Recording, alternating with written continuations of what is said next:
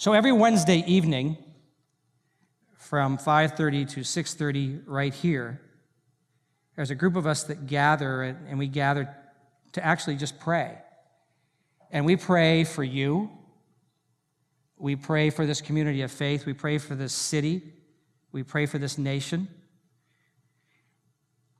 And as we pray, what we ask is that, in fact, what we do is we, we, we circle the issues, and we, we, we ask God to let his formation take place within that issue. We do what Jesus said, which is to, to take that which is in heaven and bring it down here on earth. Because we believe that prayer is the instrument that God has given us to usher in his will, his love, and his justice. And so if you've not been part of that yet, we invite you to come and join with us. And we're, again, we're here from five thirty to six thirty. And so last Wednesday, I was seated right here, and we were, we're praying right around through here. And, and at the end of the gathering around six thirty, I, I said to the group, now I'd like you to pray for me. And they looked at me like, well, what's wrong? I said, well, I've been, I've been sitting here while I'm praying, trying to figure out why why my wife, Pam, hasn't joined me. And, and she was supposed to be here, and and I... and. And I can't figure out whatever, what the, what any good reason would be that she can't really be here with me. She should be here, and and she's not here. And so now it just dawned on me that I was supposed to pick her up at five o'clock and bring her here. So please pray for me. That cost me some groveling and dinner out. You know, one of the toughest moments in our own personal lives, as we are thinking about what our vision for life is, what our what our dream is for us to become. And as followers of Jesus, we, we, we make that a God dream because we want to do what God wants to do. One of the toughest moments is when we, we see that, and then it begins to, to become clear to us that the opportunities and the resources we expected to show up and get us there have not yet arrived.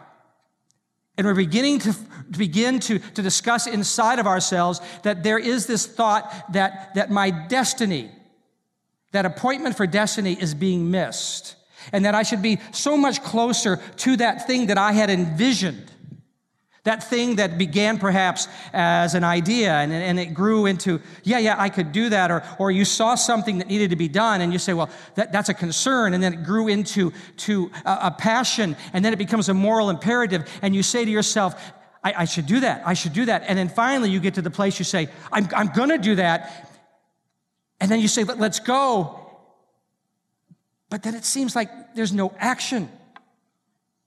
It doesn't move ahead. There, there is, there, suddenly there's no money to finish your degree. Uh, that sickness has derailed you. You, you. You find that you're so busy at work, you don't have time to work on the idea for a new business, and you know it's really what you should do, but you, you're just not finding the time.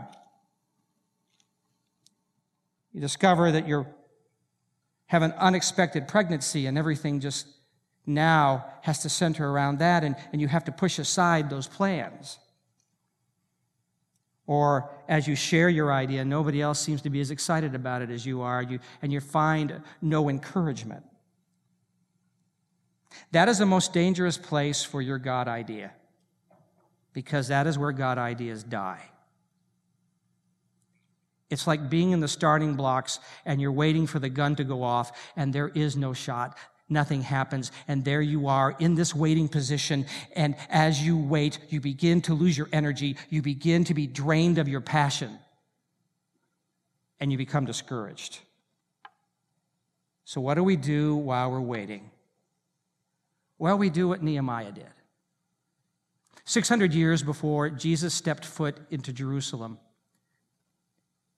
King Nebuchadnezzar stepped into Jerusalem. He invaded. He took captive ten thousand of the best and the brightest officials, soldiers, artisans, craftsmen, priests. And if they were the heads of the homes, then he actually took thirty thousand people, at least. He took out of that city the core of the quality and pulled it out and took it to the capital city of Susa.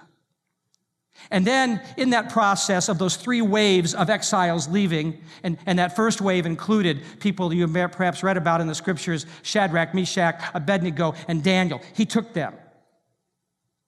He destroyed the temple. He destroyed the palace. He tore down the walls. He devastated the countryside. And in that third wave, there was a man, a young man named Nehemiah. And these are his words. The Memoirs of Nehemiah, son of Achaia. It was the month of the Kislev in the twelfth year. At the time, I was in the palace complex at Susa. Hananiah, one of my brothers, had just arrived from Judah with some fellow Jews, and I asked them about the conditions among the Jews there who had survived the exile and about Jerusalem. They told me, the exile survivors who are left there in the province are in bad shape. Conditions are appalling. The wall of Jerusalem is still rubble. The city gates are still cinders. And when I heard this, I sat down and I wept. And I mourned for days, fasting and praying before the God of heaven. See, Nehemiah knows something must be done. But he's in the wrong place with the wrong job and the wrong boss. He has no conceivable way to change what is happening in Jerusalem, yet he has this concern that, and even perhaps a calling, a passion that says, but you're supposed to do something, but there is no way to enact that vision. And this morning, if you feel that at one time you had a passion that you were to do something and it has stalled, then I want to encourage you this morning to do exactly what he did. As simple as it may seem, it is so, so, so distinctly profound. And it's this. He prayed. And, and this prayer is, is not just, just a prayer thing on your list of things to do. You got up this morning and you, and you showered, and then you perhaps had your scrambled eggs and your bacon. You went back in, you brushed your teeth, and you said, oh, and by, by, by the way, about my vision, please do this. And then you came here, and then later on you're going to go down to the beach, and then you're going to you're going to play with the kids, and then you're going to make dinner, and you're going to get them tucked in, and then you're going to watch a little T V, maybe watch late night, and then and then, and then as you go back and brush your teeth, you, you think, oh, yeah, yeah, yeah, And, and, and for the vision, please let this happen. No, no, no. This kind of prayer, this kind of prayer is not on your list. It is your atmosphere. It embraces the totality of you and your vision. It is not something that is on the back burner. Your prayer is the burner because you're cooking a vision. Because here's what prayer does. Prayer clarifies who we are. And we've got to know who we are before we can get to the vision. Often who we pretend to be gets in the way of who God is. Because if this is really a God idea, it's pretty big. And therefore, we have got to connect. We, we have got to plug into all that he is. A God dream will take God abilities and God authority. So Nehemiah prays, and here's what he says. Then I said, O Lord, God of heaven, the great and awesome God who keeps his covenant of unfailing love with those who love him and obey his commands, listen to my prayer. And I want to just pause there. Jesus, when he was teaching, said, you get really bold with me. Come on, get with it. So when, I, when you pray, you should, God, listen, listen. You've got to listen because you said you're going to listen, so you've got to listen. Look down and see me praying night and day for your people Israel. And I confess that we have sinned against you. Yes, even my own family and I have sinned. We have sinned terribly by not obeying the commands, decrees, and regulations that you gave us through your servant Moses. So please remember what you told your servant Moses. If you are unfaithful to me, I will scatter you among the nations. But if you return to me and obey my commands and live by them, then even if you are exiled to the ends of the earth, I will bring you back to the place I have chosen for my name to be honored. The people you rescued by your great power and strong hand are your servants. O Lord, please hear my prayer. Please hear me. Listen to the prayers of those who delight in honoring you. Please grant me success today by making the king favorable to me and put it in his heart to be kind to me. In those days, I was the king's cupbearer, his confidant, his food tester, the one who gave him counsel. So watch this prayer. twenty-four hours a day, seven days a week, four months. Four months he prays. And here's what he does. He starts out with this. This is who you are. I just think it's great when you start your prayer saying, God, do you know who you are? This is who you are. And so he starts. He says, you are just so massive and so awesome that, that the universe, the entire universe with all the millions and millions and millions of stars, they are just right in your hand. It's right there. You are so massive. You are so incredible that if we could tune to it, the trees are clapping their hands. The rocks, if we could hear them, will be crying out. The stars are actually singing.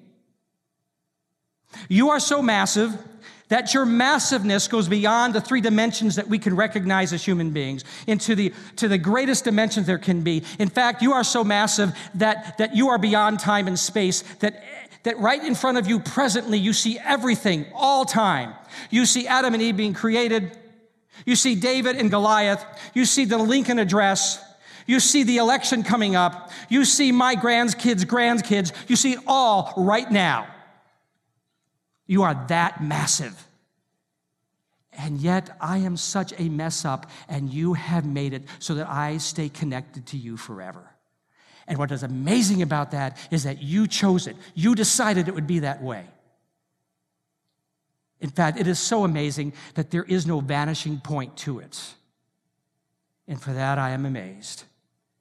For at the same time, because of how massive you are, I want to hug the floor in my fear of you. And at the same time, I want to dance on the ceiling because I want to celebrate who you are. That's called worship. And that's how he began. Do you know who you are? And then he moves to this. I want to tell you who I am. I am a mess up. My selfishness, my ego, ego-driven ideas, my rebellion, they're all wrong. That's called confession. This is who I am. And then he moves to this. But this is what you promised. You promised that if I mess up, you will call me back. And your power, your power will rescue me, and everyone around me and the world will see who you truly are. I believe that. That's called faith. So as we pray, we say, this is who you are. This is who I am. And this is what you promised. And by faith, I believe you. So I had this great job. Man, I loved this job. It was the best job I'd ever had up to that point. I loved the staff I worked with. I loved my boss.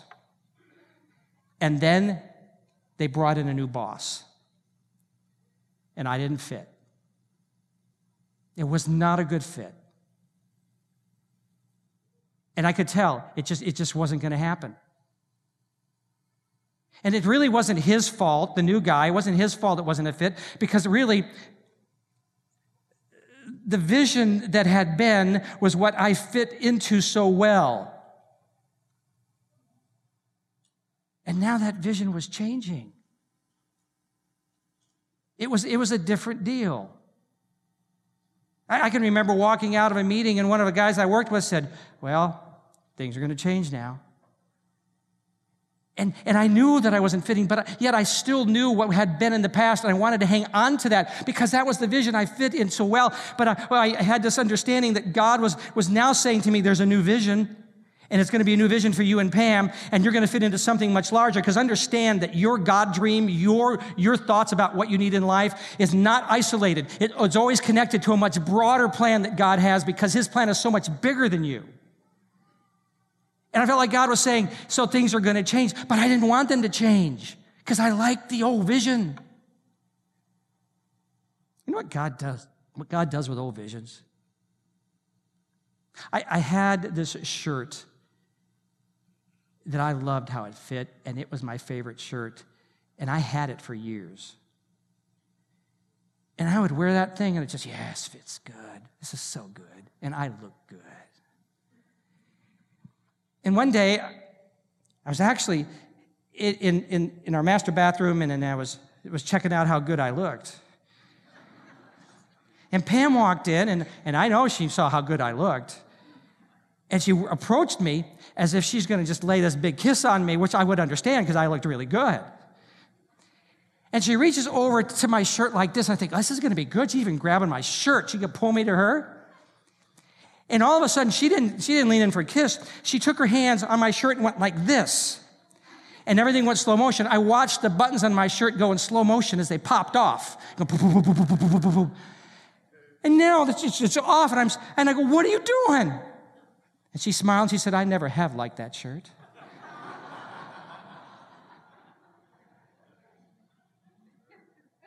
There are those moments that we fit so good in what was, and God says, it's time for me to rip this off you, because I got something so much better.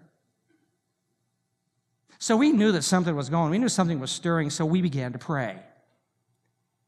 But it was still a half-hearted prayer because I still wanted the old thing. I wanted the old vision. I wanted the old way. It had been the best thing that I had had up to that point. In fact, we began to settle back into what I thought would be the best, which is the old vision and maybe something not going to have to change. And one day, my boss called me into his office, and he said, hey, I just had a meeting with, and he named him, and he said, they, t- they told me some things they didn't like about me, and they said that you agreed with them. I'm not that stupid. I said, no, I didn't say that. He said, well, they said that you, you said I could understand how you would feel that way. I said, well, I did say that, but then I told them to come see you. He said, he said, Jack, I, I really sense that you don't feel like you fit here. And I kind of agree with that. So you need to leave. I said, are you giving me a timeline? He said, not if you hurry up and find a place. So I went home and said, Pam, I just got fired. I recognize now that God just ripped my shirt off. So now we really began to pray. So we began to worship. And, and in that worship, the amazing thing happened because I felt at that moment without a vision. I felt without a foundation. I felt, I felt just, just, I felt honestly, I felt like a little boy lost in the woods and didn't know where to go. And while we're worshiping, a friend of mine walks up and he says, I think I have a word for you from God. And, and when anybody says that, I listen to it, then I weigh it to make sure it's true. Because I've had people tell me other things like, give me your money, and that's not God. But he said this, God says, you feel like a little boy lost in the woods, and you can't find your way. And he's saying to you, you are exactly where he wants you. Now trust him. We continue to pray. And we got to that point of confession because I was with, with another friend and, and we were praying. And, and we weren't budging. I wasn't finding a place for us to go. And we'd go interview and people didn't want us or we didn't want the thing. And it just, in fact, we went to one place and said, oh, God, please, I know I've been a bad man, but don't send me there. I don't want to go there. Because it didn't match the vision that I had. And, and this guy, he was praying, he said, hey, can I ask you a question? I just really sense that God is saying that maybe you have criticized your boss to other people. I said, no, no, I'm smarter than that. He said, no, think about it. I said, well, sometimes in humor, I would say things and make people laugh, but it probably was derogatory towards him. He said, I think God's saying you better go take care of that or you're not going anywhere. So I went, I went to my office and I wrote down every single person I had done that with, and there were twelve of them. So I called each one individually, and I confessed, and I said, here's what I did, and I shouldn't have done it. It was humor, and you probably never noticed, and all twelve each said to me, yeah, we noticed. I said, will you forgive me? I shouldn't have done that. God, forgive me. Immediately, movement began towards what would become the vision. And so then as we continued to pray, we got to this spot where we began to, to have a clarity that God had a plan for us. And, and while we were praying, somebody recommended to us, and it was, the, it was really wisdom from God. That's what I love about community of faith. When they speak into your lives, they tell you things that you're going to miss and help you help you see things that, that you didn't see before. And they said, have you written down what you believe you should be doing, what God would have for you? And so we, we got a piece of paper and we began writing down wherever we go, wherever we're going to do, we want it to look like this. And we wrote down thing after thing after thing. And then we said, God, we, we think this is it. And so, so please, guide us where, where we need to go. And if you need to change any of this, do this. But by faith, we believe that you're going to give us these things. So, so we began to, to project what that vision would be. But the problem was this, that even in that, what I had done is I was letting go of the vision, but I was still taking the best parts of my former vision and putting them in the new vision because that's what I'm comfortable with. And that, that are the, those are the things that I feel that I, that I have uh, ability in and I feel very confident in. So I took those pieces and put them in this new vision. And so we, we were praying, God, show us. And, and I get this phone call from a guy representing three families in Boise, Idaho, who are going to start a church. And, and I'm saying, no way, no way will I start a church. I've been working at a church of fifteen hundred. I know how that all functions, and I'm going to go to one like that. And that's, that's part of my plan because this is how it works, and I'm really good with this. And even my personality said, don't go do a startup because you're no good at it. So I'm taking that and putting that in my vision. And through prayer, we felt like God was beginning to say to us, you got to let go of your fears and in your insecurities. That's what Daniel prayed this morning. Got to let go of that. Because God's got a fresh thing for you, and you just can't take the old stuff with you. You got to let that thing go. You got to disconnect from the old and only connect to Jesus because he's got a, he's got a whole big plan for you. I love this, this testimonial from this woman. This is really great. This is what she said. This is actual. She said, as the bus pulled away, I realized I had left my purse under the seat. Later, I called the company and was relieved that the driver had found my bag. And when I went to pick it up, several off-duty bus drivers surrounded me, and one, hand, one man handed me my pocketbook, two typewritten pages, and a box containing the contents of my purse. We're required to inventory lost wallets and purses, he explained, and I think you'll find everything there. And as I started to put my belongings back into the pocketbook, the man continued, and I hope you don't mind if we watch. Even though we all tried, none of us could fit everything into your purse, and we'd like to see just how you do it.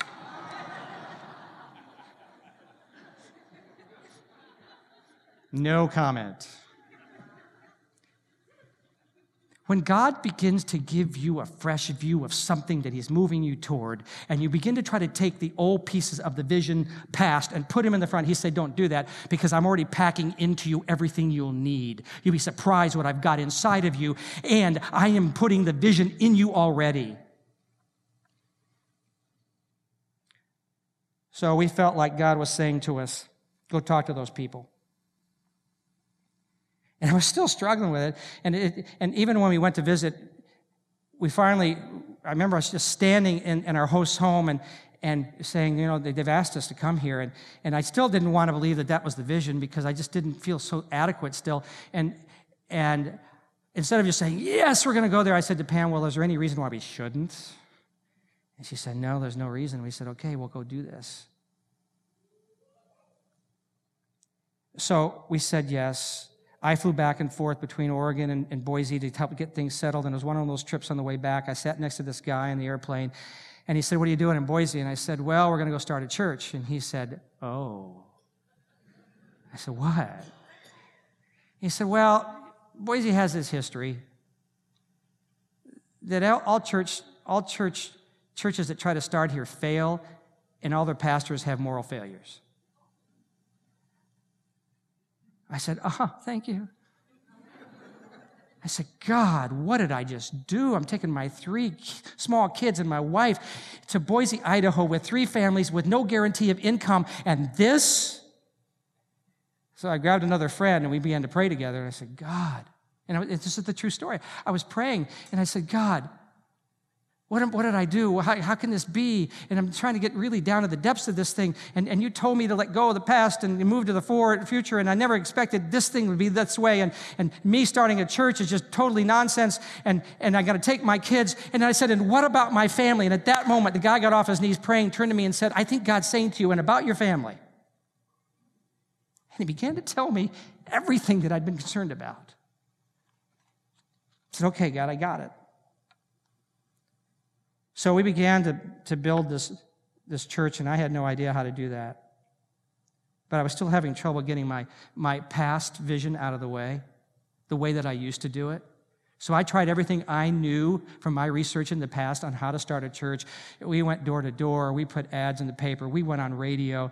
And it was just a slow process, nothing like we had envisioned it at all.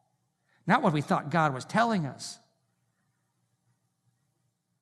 And so I just finally just let go of that stuff. And I tell you what, the truth, I started going in to, to my office because really I had not much to do because I had three families. And And you can pretty well take care of three families pretty quick. So I would go in for a couple of hours during the morning, and I would just start praying. And I can still see this, this wall that I would lean up against, and I put my head against it, and I just say, God, you promised. You made a promise. And this is who you are. Do you know who you are? You are this. And this is who I am. I understand who I am, but these are your promises. This is what you said. And, and I got to the point that my catchphrase was always this. It has to be you. It has to be you. It has to be you. It has to be you. And I finally let go of my control and said, it has to be you. And one morning, on a Sunday morning, I looked out, and there was this family sitting there, and this guy that was a pretty good-sized guy, and, and I went up and introduced myself, and I said, I, I'm Jack. He said, I'm Dave, and, he's, and he said, I'm, I'm coming to Boise State University. I've been recruited for, on, on the football team, and, and we're believers in Jesus, and so I'm going to be, I think I'm going to be coming to your church. I said, oh, Dave, that's great. Well, in a couple weeks, Dave showed up with some more massive guys. He said, yeah, he's, he's a running back, and he's a quarterback. And I said, hey, good to meet you. And, and soon, Dave was bringing the entire starting offensive backfield and receivers to church, which was so cool. And, and, then, and then Dave called and said, hey, I got a problem. I said, Dave, what's going on? He said, well, I got too many people. I can't get them all in my car, the other guy's car. Can you get me some cars? So, yeah, we can do that. Which is really cool because up to that point, I was asking anybody who was showing to drive all their cars to church so it looked like we had a lot of people. So yeah, we got cars.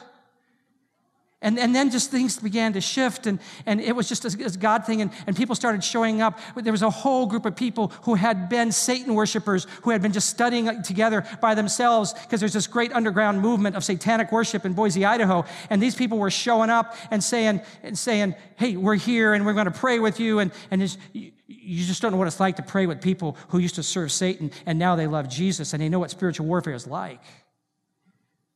And people were showing up who said, can you just teach me how to love God? I said, yeah, I can do that. And it was so cool. And then suddenly we backed up and said, oh, that's what we envisioned. That was the deal. That's the vision God gave us. And then we remembered a year before that paper we had written down where we wanted to be and the people we wanted to touch and, and the things we wanted to do. We were seeing it. The stuff we'd written down by faith was happening. But it took prayer.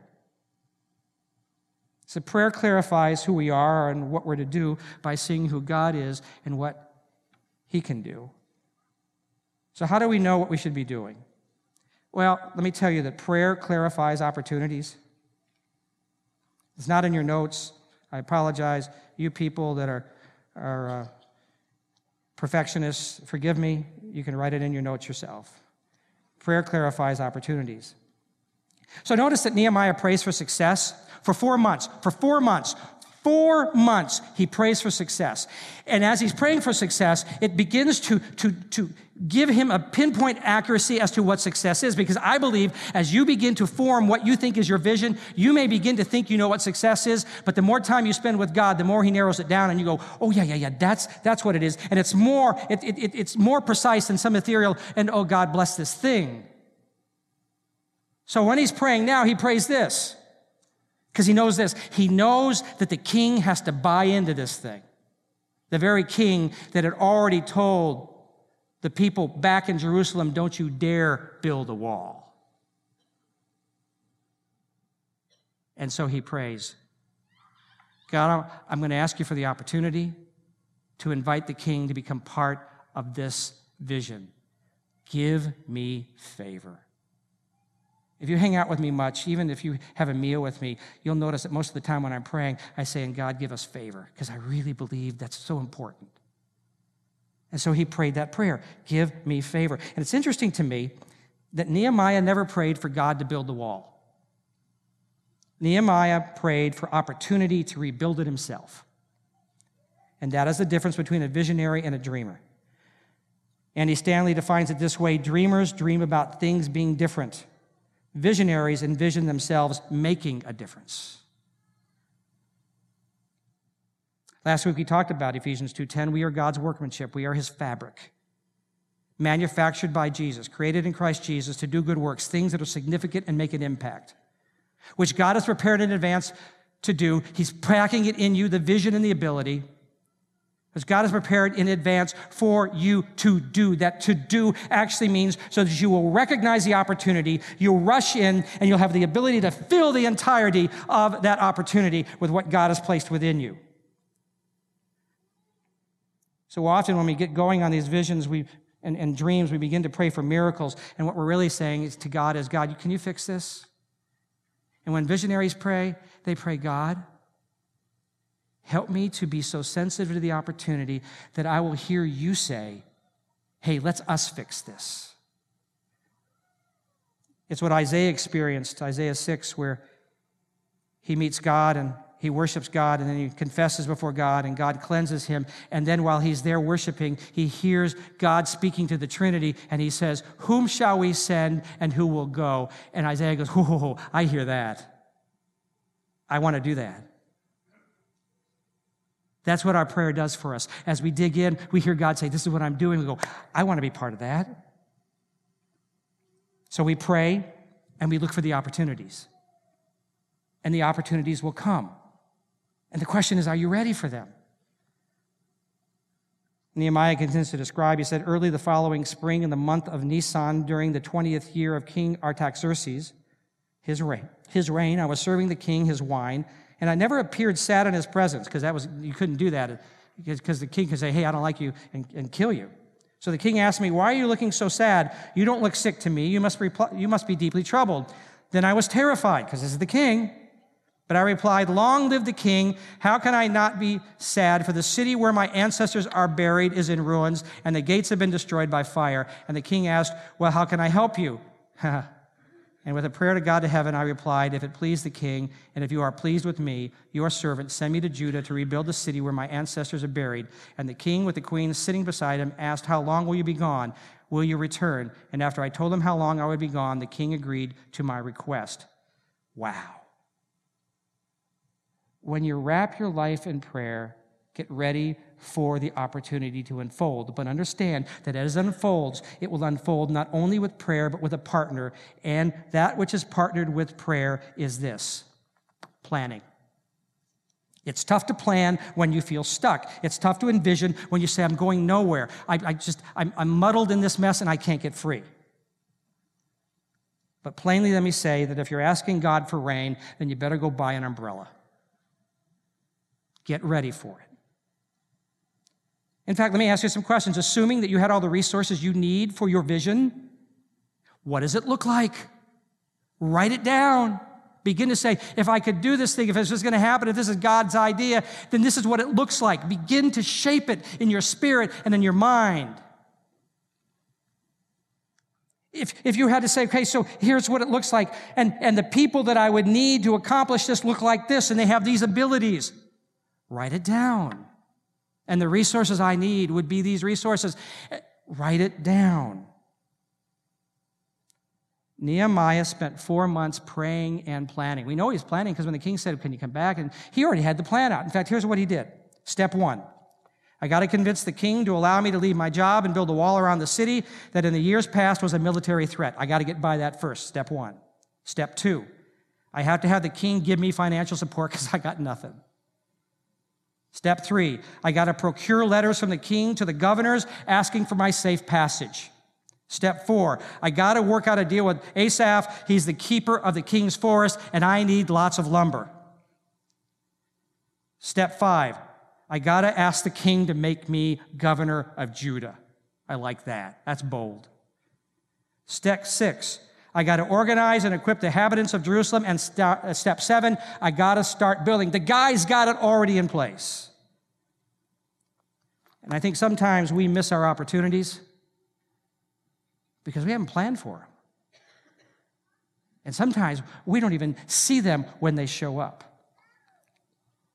So last January, after a time of fasting and confession. The leadership of this church began to say, God, what is the vision? And we began to ask him to reveal that to us.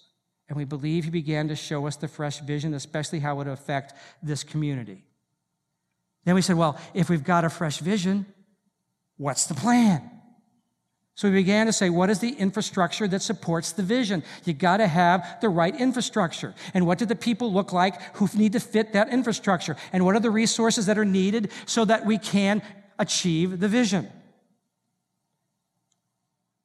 And we began making a plan for what we believe God is doing in this community. And I think that we were really tuning our ear to hear him say, who will go, who will I send? Because this is what I want to do. You say, well, what is that? What, what, what are you talking about? The first institution created by God was the family. Check it out. Genesis one, two, family. In fact, he said, I want to put family in the garden. I want you to multiply, make families, make more families, and then I want the garden to keep expanding out, and the very presence of God will overtake the earth as you are the people that, that will do that for me. And immediately, immediately they were attacked by Satan. And this is why. If you read about Satan, you know that, that he had a high position in heaven. Some say that, that he actually was the worship leader. He was the most beautiful of creatures. He was just, he had it all, but he had this burning passion that could not, could not rest in him. And the passion was this: he wanted to be like God. And it resulted in some, some ugly maneuvers on his part. He tried to usurp the throne, and God kicked him out, threw him out of heaven. And then God turns around and he creates humanity, and he makes humanity in his own image. The very thing that Satan wanted, humanity got. You talk about jealousy. And then God says, you are my image bearers, and I want you to become image makers, and I want you to grow this thing out so that my image will go through the entire world. Destroy the family, and you can destroy the image. Build the family, and you can build his image throughout the world. We believe that God's calling us to focus our vision, and, and, and our foundation will support this, to move toward building strong families. It's what God's called us to do. And, and we will be beginning to announce this to the community, and, and, and on the second September, or second Sunday of September is our launch date, to let them know we're ready for you. And at the same time as God has affirmed this, our city itself is starting to put up advertisements that tell everybody that if you take your family to church once a week for one hour, it will change their grade point average. It'll change their, their the way they think. They will, they will have less tendency towards depression and suicide, and they will achieve more. And you'll see, take me to worship. And so we're planning on that, and that, that's the direction we're going.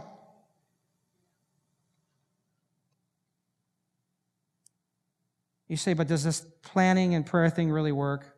Yeah, several years ago, if you would have walked by a building at two oh one F Street in Northeast, uh, Northeast in Washington, D C, which is just a block from Union Station, you'd have seen that place. It's a crack house. It's a historical building, but it's a crack house. Mark Batterson was walking by that, and God sparked in him a thought that became a God idea, that, that, that began to put a passion in him. And, and he had this desire to turn that thing into a Christian coffee house, which is just a crazy idea because he has a fledgling group of people in his community of faith, and they have no money. And that building, he found out, would cost him one million dollars. Well, he didn't have it, but he had this dream. And so he said, I just began to pray. And so he'd go to that building, he said, and I would circle it. And I would pray over it. And I would begin to declare that it belongs to my vision. And so he would just start circling, and he would do the, the old Joshua around Jericho. He'd go around seven times, and he said across the street was a government building, the Federal Judiciary building. It's a big, massive building. And said people would look at him and think he's crazy. What's this guy doing? And he'd walk around and he'd declare that it, that it was a God dream and it belonged to him. He went back to his, his community of faith and they prayed and he said, we prayed for eight years. And the more we prayed, the more the price went down. And finally, they bought it for three hundred twenty-five thousand dollars. At the same time that they got it for three hundred twenty-five thousand dollars, four other people had already offered more money, and yet they got it. Why? Because he had prayed for favor. And so he called the Jewish owners of the building, and he said, I know this is crazy, but we would like to turn that into a Christian coffee house. And they said, we like that. That's yours. Then they had to get it rezoned. And all the neighbors said, we don't want a coffee house there. So you know what they did? They prayed. For two more years, they prayed. Two years. Then they went to the zoning board. And with all the neighbors saying, we don't want it, we don't want it. He said, but I love those people because as I prayed for that, I prayed for the neighborhood. I circled it because this would affect them. He said, we stood before the zoning board and they approved it because they said, we like your idea. And where did they get the three million dollars to renovate it? They prayed it in. They circled it. So now, Ebenezer's.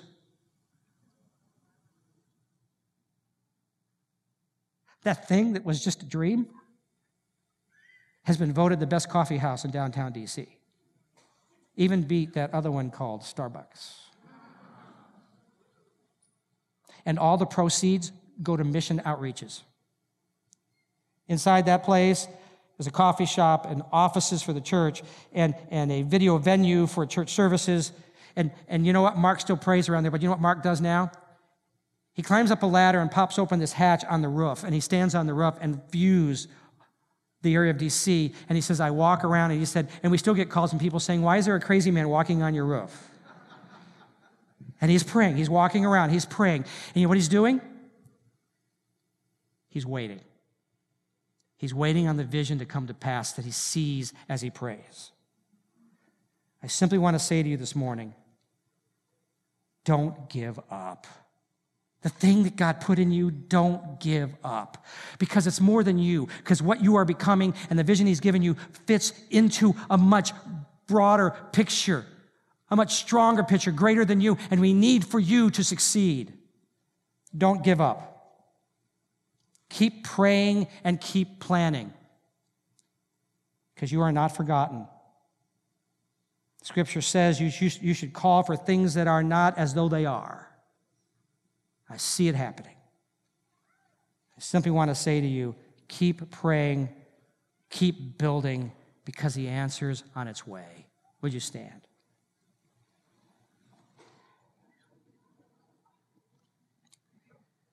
Earlier, as, as we prayed together, Danielle had you take a posture of receiving, and I want to pray over you now, and would you just even take that posture, you that are especially dealing with, with maybe getting stuck in the vision that you've had, and you're just felt like giving up, and I just want you to receive this morning the truth of God's word as I pray over you.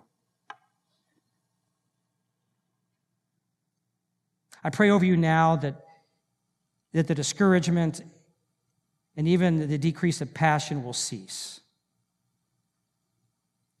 That as you spend time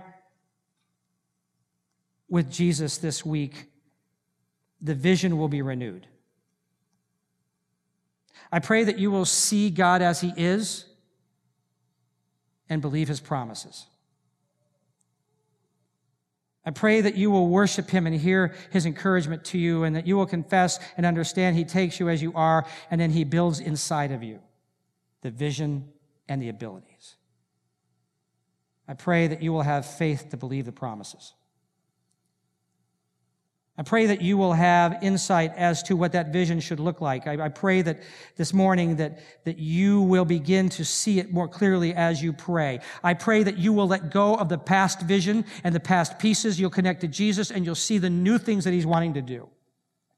I pray that your vision will then unify with other people's visions so that we can impact this city. And I pray that you will absolutely be ready for every single opportunity and that you will walk in incredible favor. In the name of the Father, Son, and Holy Spirit. Amen. God bless you. Have a great week.